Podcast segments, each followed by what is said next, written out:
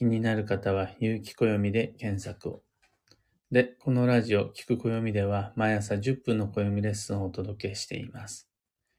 今朝は、土曜前に意識したい3つの行動指針というテーマでお話を。土曜中に土曜の知識を振りかざし、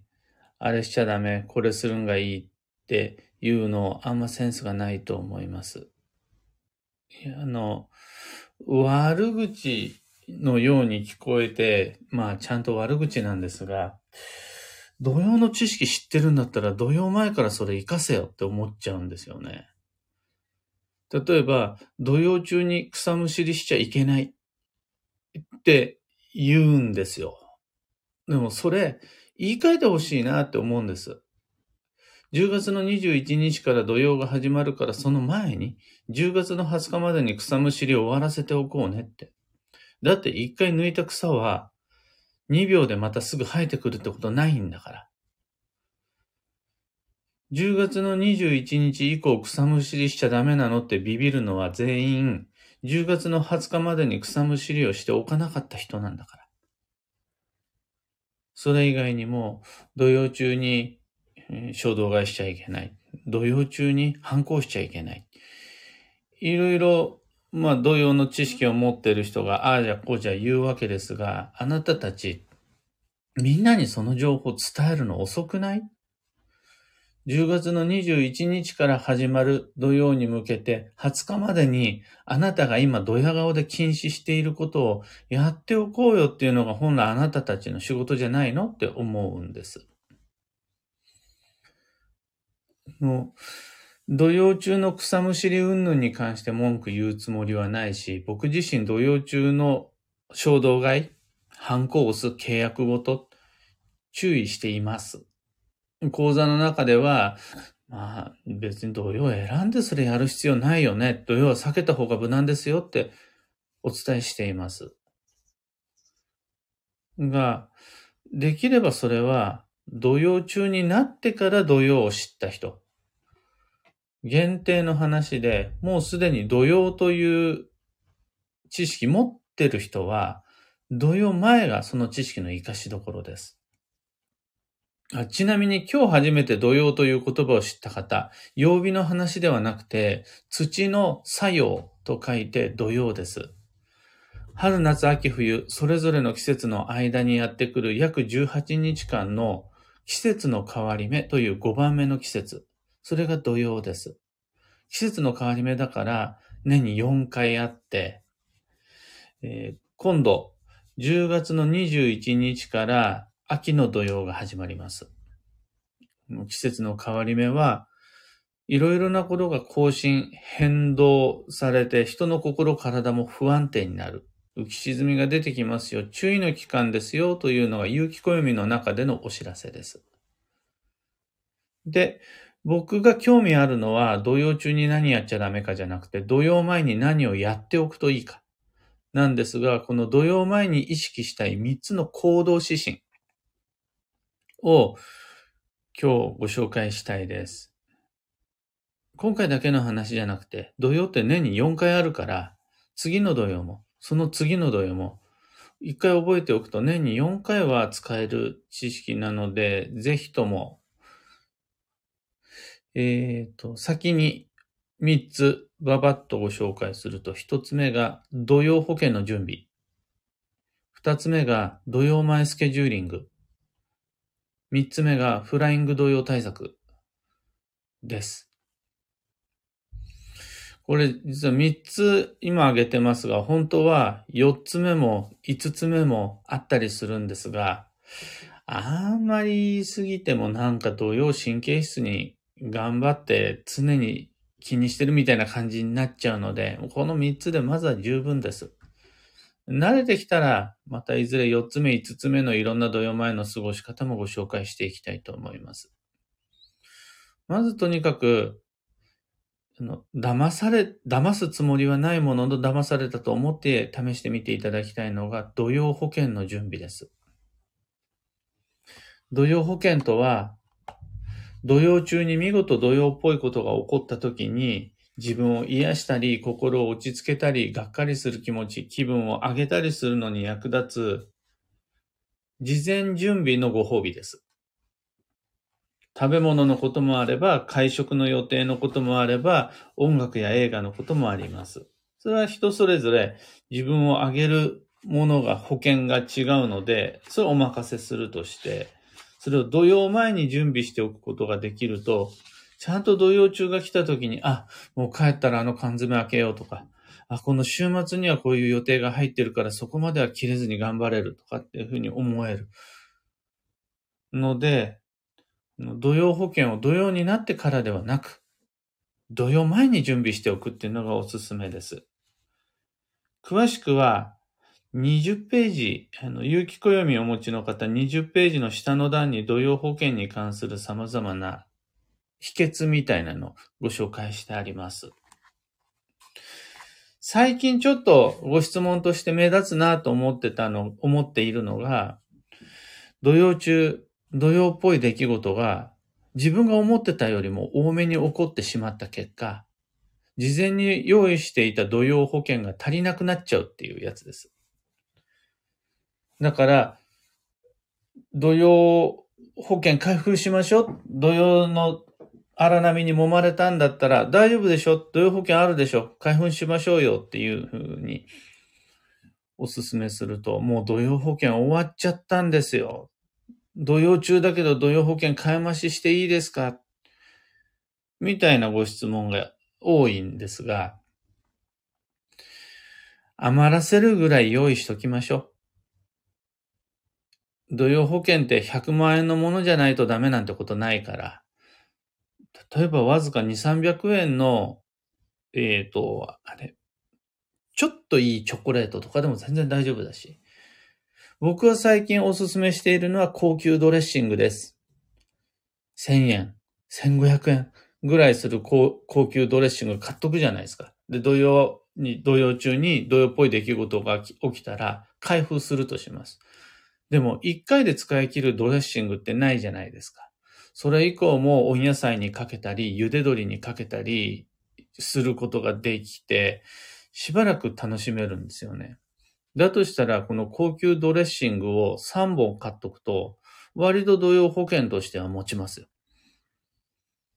それだけで4500円の支出になってしまうんですが、土曜中に衝動買いをするのよりは全然運はいいと思います。そんな感じで、自分が思ってるよりも多めの土曜保険準備しておけると安心です。次に、土曜前スケジューリングなんですが、これ、まず、毎回しつこくご紹介することでもみんな聞いたことあるよっていうセリフかもしれないですが、今回もお伝えします。土曜前に立てた計画の実行が土曜中になるのはそれ、不安定じゃない、安定であるっていうこと。10月の21日から今度土曜が始まるとして、10月の22日に行く、10月の23日に買う、10月の24に会う。という予算立てとく、予約入れとく、予定決めておく。その土曜前に立てた予算、予約、予定の実行が土曜中になったとしてもそれは不安定じゃなくて確定であり安定なんですよね。そうすると、土曜前には何もやっちゃいけないではなくて、土曜中じゃないといけない。土曜中じゃないとできないということがあるならば、土曜前にしっかりと予約、予算、予定、スケジューリングを練っておくことで、不安定の荒波はぐっと抑えることができます。だから、土曜前に全部終わらせようじゃないです。土曜前スケジューリング。土曜前に予定を、予算を、予約を終わらせておこう。これで、のだいぶ運は楽になります。ちなみに今の段階ではまだ予定を決められない、予約ができないっていうことであるならば、じゃあいつ予約できますか？じゃあ次、いつ予定を立てられるんですか？予定を立てる予定を決めておければ大丈夫です。で最後にフライング土曜対策なんですが、これ、土曜ってきっちり全員同じタイミングで来るわけじゃないです。周りのみんなは春だけれども、私の住んでるところだけまだ桜が咲かないなんていうことは当たり前に普通にありませんかみんなのところはもう稲刈りが始まってるけど、うちのところは遅れてるってこともありますよね。一方で、の早めの夏が来たり、早めに雪が降ったりするっていうこともあるはずなんです。暦って全国共通の一つの指針というだけで、全員それぞれにカスタマイズされた、全員に同じものではないんですよね。そうすると、土曜が人より早く来るっていうことあります。土曜が人より遅く来ることはないと思ってください。土曜が人より早く来ることはあるので、そうすると、今はまだ土曜前だけれど、土曜っぽい出来事が起こるってなったら、あれ？これもフライングで始まってるかもしんないな。みんなよりも早めに慎重な行動計画を立て始めた方がいいんじゃないかな。っていうのがフライング土曜対策です。僕もこれは毎土曜のたびにひしひし感じていて、この間は、バイクのヘルメットを床に落としてしまった結果、フェイスシールドが壊れて、あら、これはもう始まってんな土曜みたいな風に思いました。あとは、あの、西金屋のところにお届け物をしようと、西金屋の家に行ったらいなくて、なんだよと思って会社に帰ってきたら、ちょうどそこに西金屋が来るみたいな。な来るんだったら言っといてよみたいなこともあったりして、なんか同様の不自然な空回り感、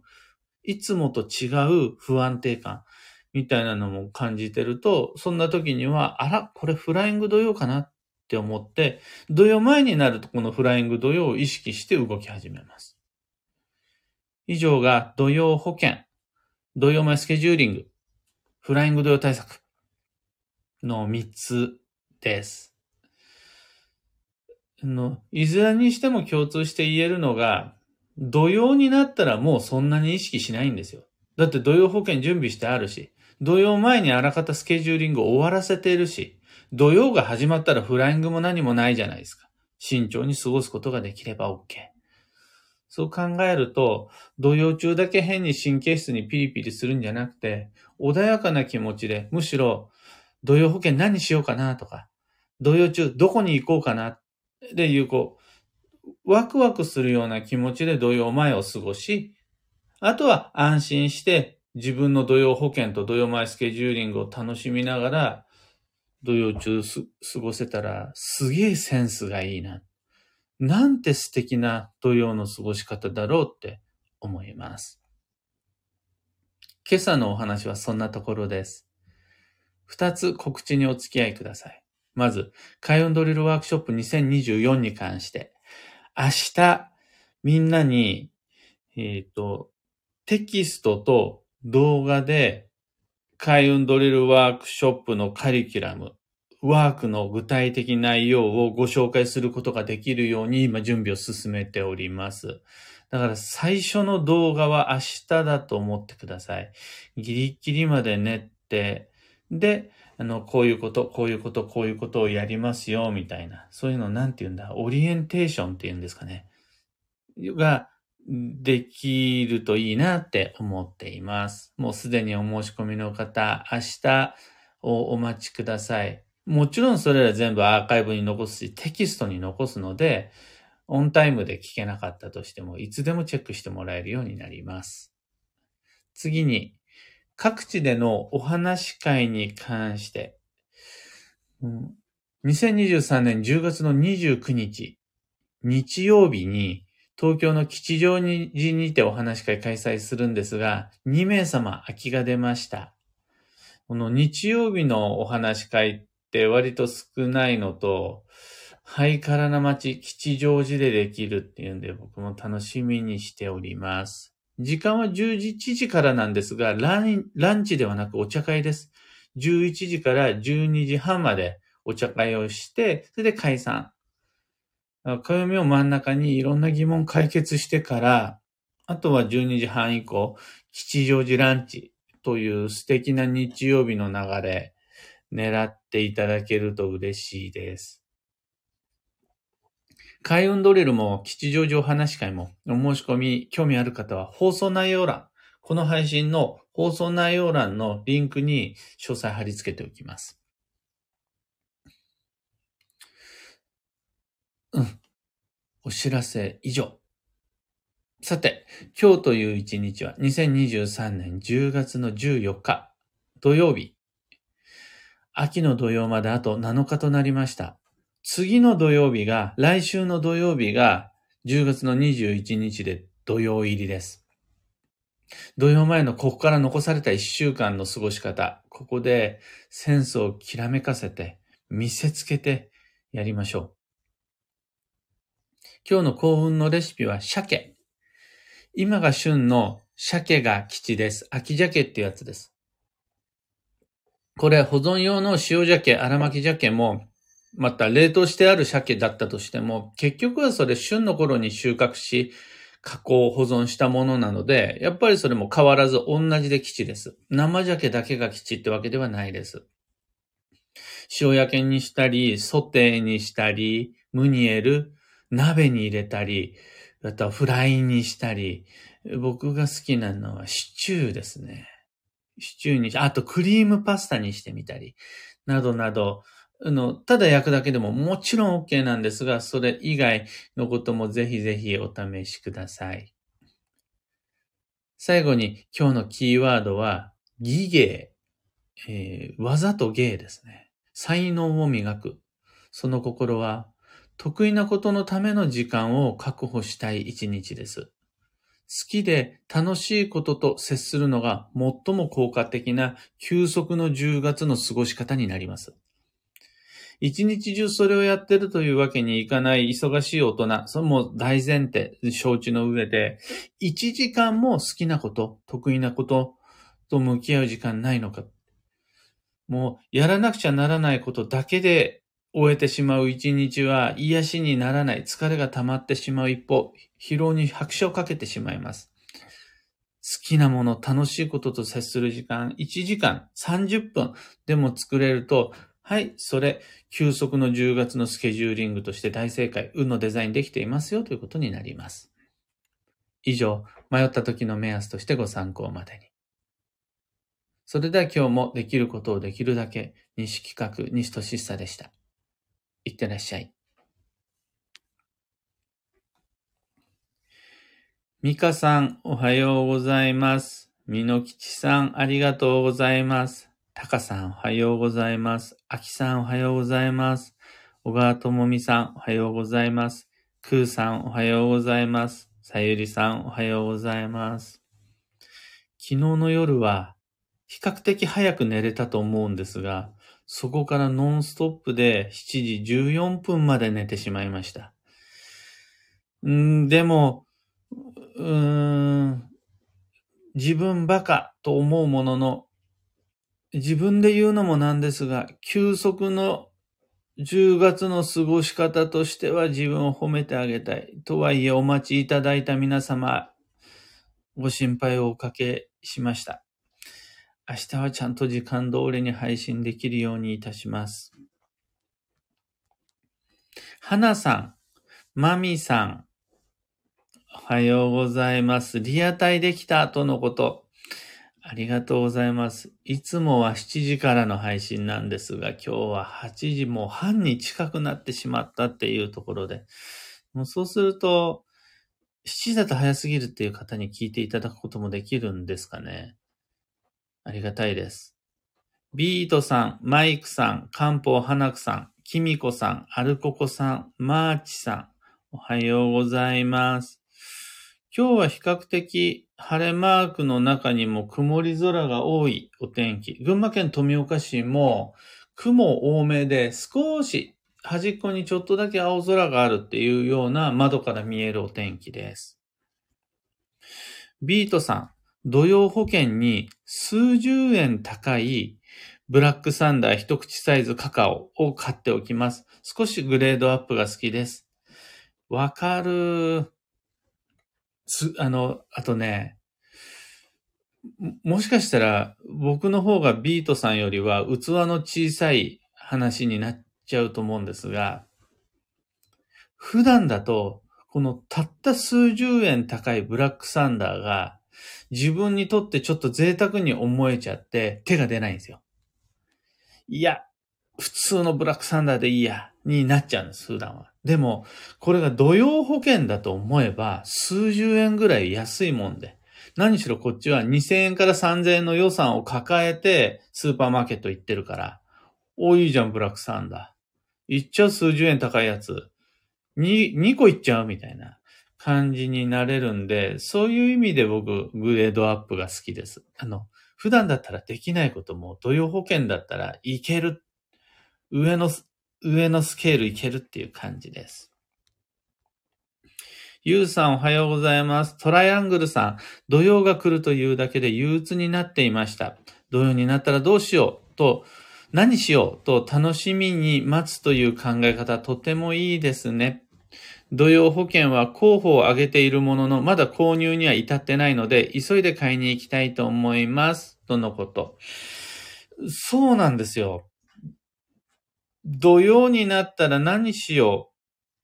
これが本来の季節の過ごし方なんですよね。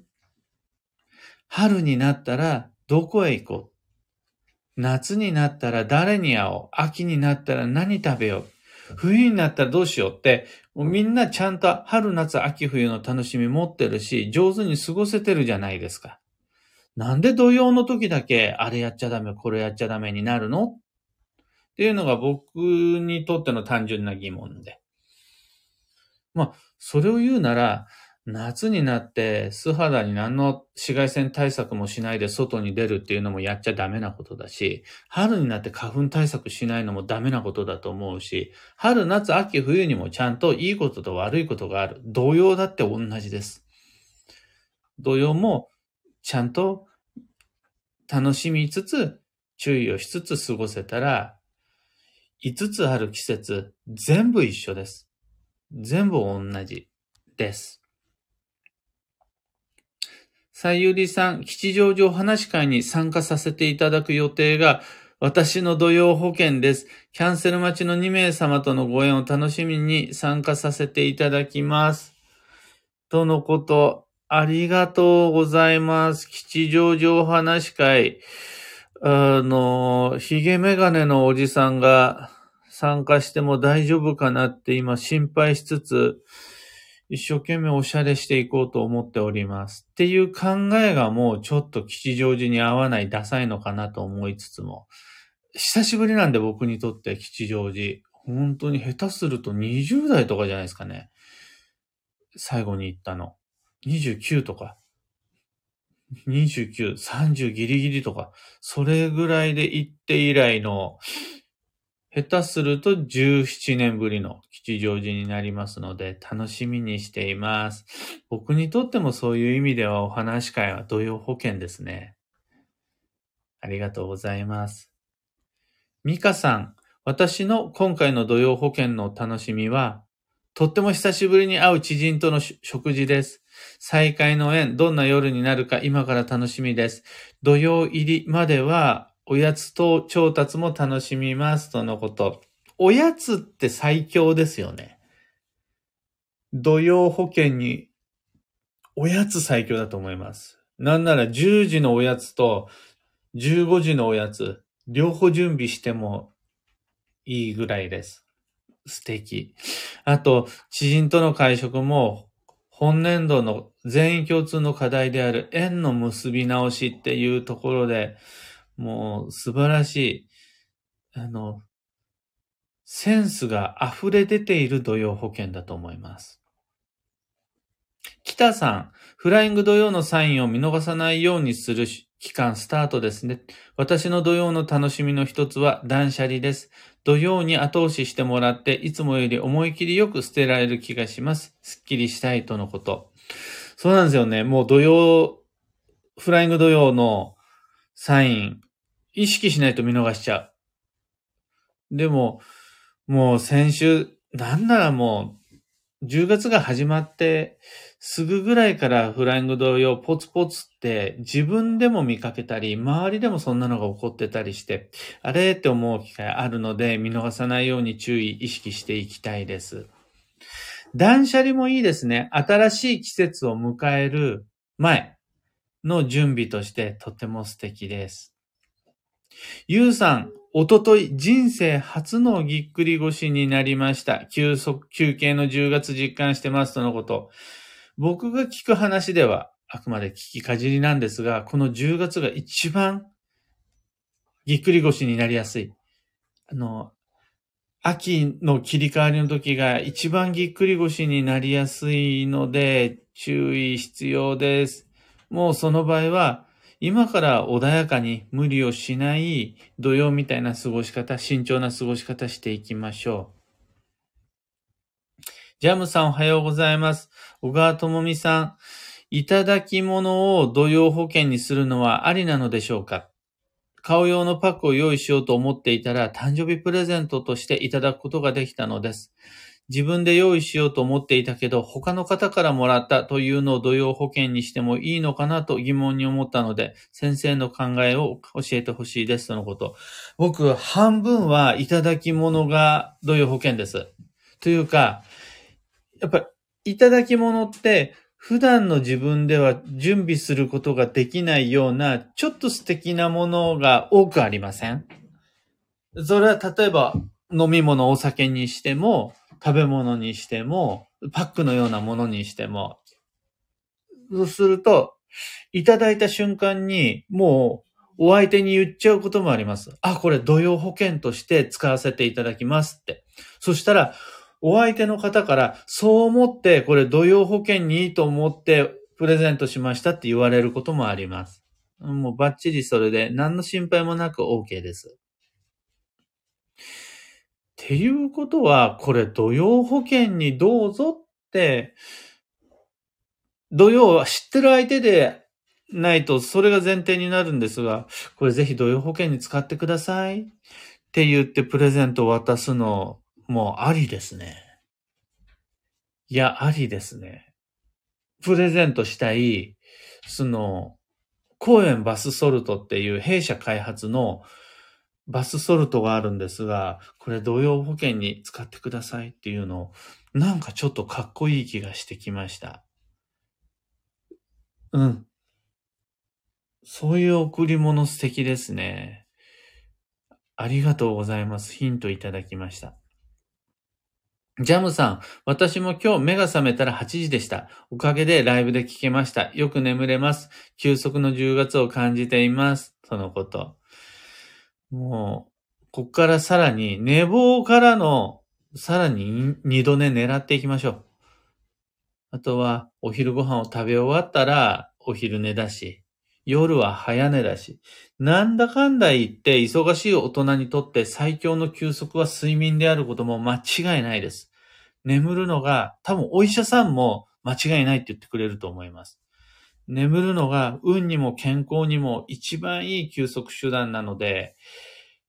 特に土曜前、土曜中、11月が始まるまではしっかり眠って英気養いましょう。トライアングルさん、大人になってから特に普通の季節に対しても、ああ、夏が来るとか、もう冬が来る、嫌だなと思ってしまっていました。もっと季節を楽しむ心を持ちたいと思いました。そうなんですよ。各季節にそれぞれの難しさや大変さ、痛さ、辛さあるんですが、だからこそ、ああ、いちごがうまいとか、やっぱり今はモンブランとか、各季節のエンターテインメントってそれぞれにあって、